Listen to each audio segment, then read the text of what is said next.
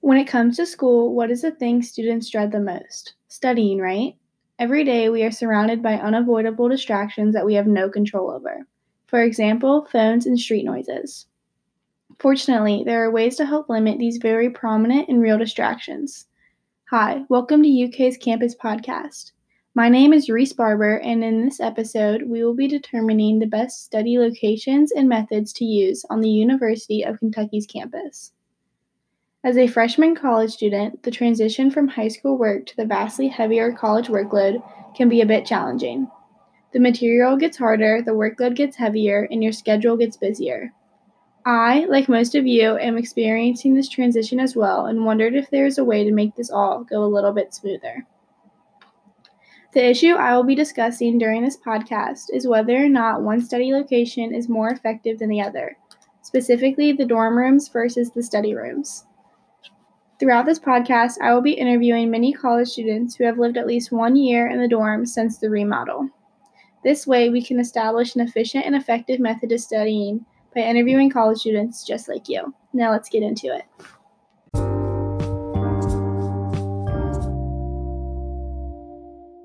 Our first interview is with Kylie Preston. She is a sophomore at UK studying to be a graphic design major. She lived in a dorm room in Jewell Hall last year. What was your experience living in the dorms last year? Um, overall, I really liked them. The dorms were actually one of like the best factors influencing my decision to come to UK um, in the first place, just because I really liked the privacy and the space that I had, and it feels more like my room at home. Last year, when studying for school, why did you prefer to study in the study rooms or the dorm rooms? Um, I preferred to study in the study rooms. Can you explain why? Um, I think I chose like the study rooms overall because most of the time it's just easier to focus, and I always felt like I got like more stuff done. And at the end of the year, what was your final GPA? Uh, I think overall it was like around a three six. A study posted on SpringerLink.com, conducted by Dr. Stephen Smith, known as Environmental Context in Human Memory, concludes that environmental contexts influence recall but not recognition. This means that our primary retrieval processes are heavily affected by our environment in which we study. This proves that the environment in which you study has a definite effect on the success of an individual studying.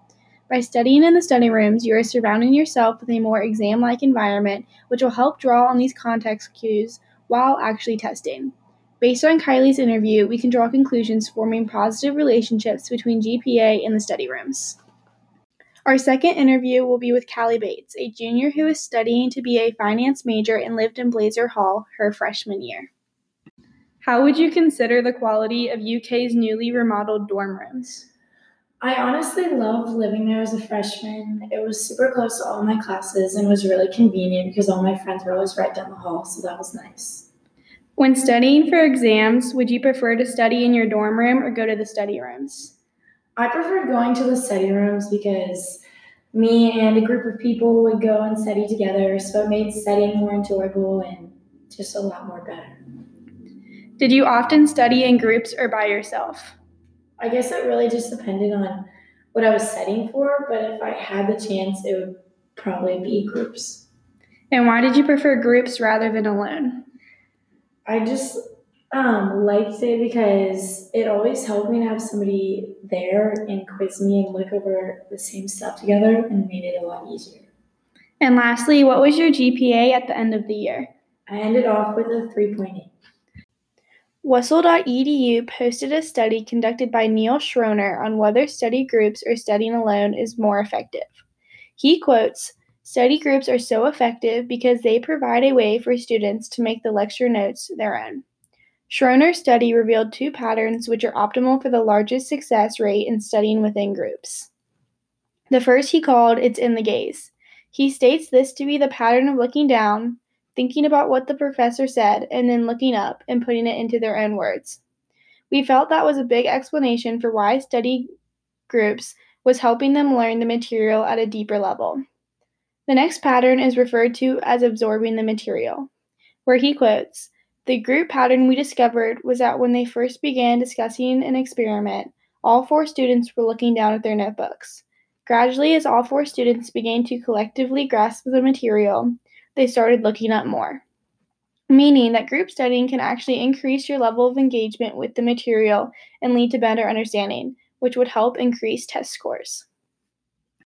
Our third interview is with Jenna Schmall. She is a second year nursing major who lived in Holmes last year. What was your experience living in the dorms last year? It was really good. Um, I think UK has some of the nicest dorms, like of all the colleges around here, so I can't really complain. When studying last year, did you mainly utilize your dorm room or a study room? Um, I mainly just stayed in my dorm room because I just thought it was a lot easier to stay in my room and study at my desk than go all the way down the hall. Why did you prefer your dorm room? Um, I don't really know. I just I like studying alone a lot better because I get easily distracted and I'm in my room so like I can kind of control the environment and control what's happening around me. And um, I guess I also have always like studied in my room for high school, so it's just what I'm used to. Like I'm not really used to going to a study room, so I just like to be in my own space. Since you are a nursing major, I assume you take quite a bit of notes. Do you typically handwrite or type your notes? Um, well, I mostly don't take my notes during the lecture because like they're posted online after class, so I'll just like watch the echoes or something and re-listen to it and then like handwrite them as I'm listening to the echo rather than like trying to get them all crammed in during the actual class. And at the end of the year, what was your GPA? It was a 3.9. According to vanderbilt.edu, Derek Bruff published an article on the importance of handwriting your notes because it leads to long term factual and concept understanding. Bruff conducted an experiment where he had half of his participants handwrite their notes and the other half type their notes.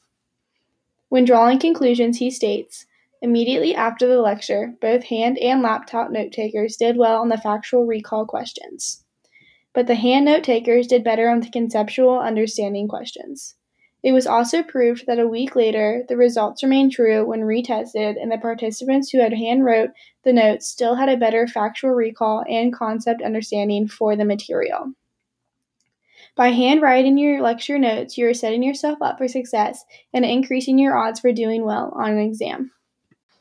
After interviewing many students on the University of Kentucky's campus, there was definitely a pattern advocating for a positive relationship between GPA and the utilization of study rooms in the dorm halls.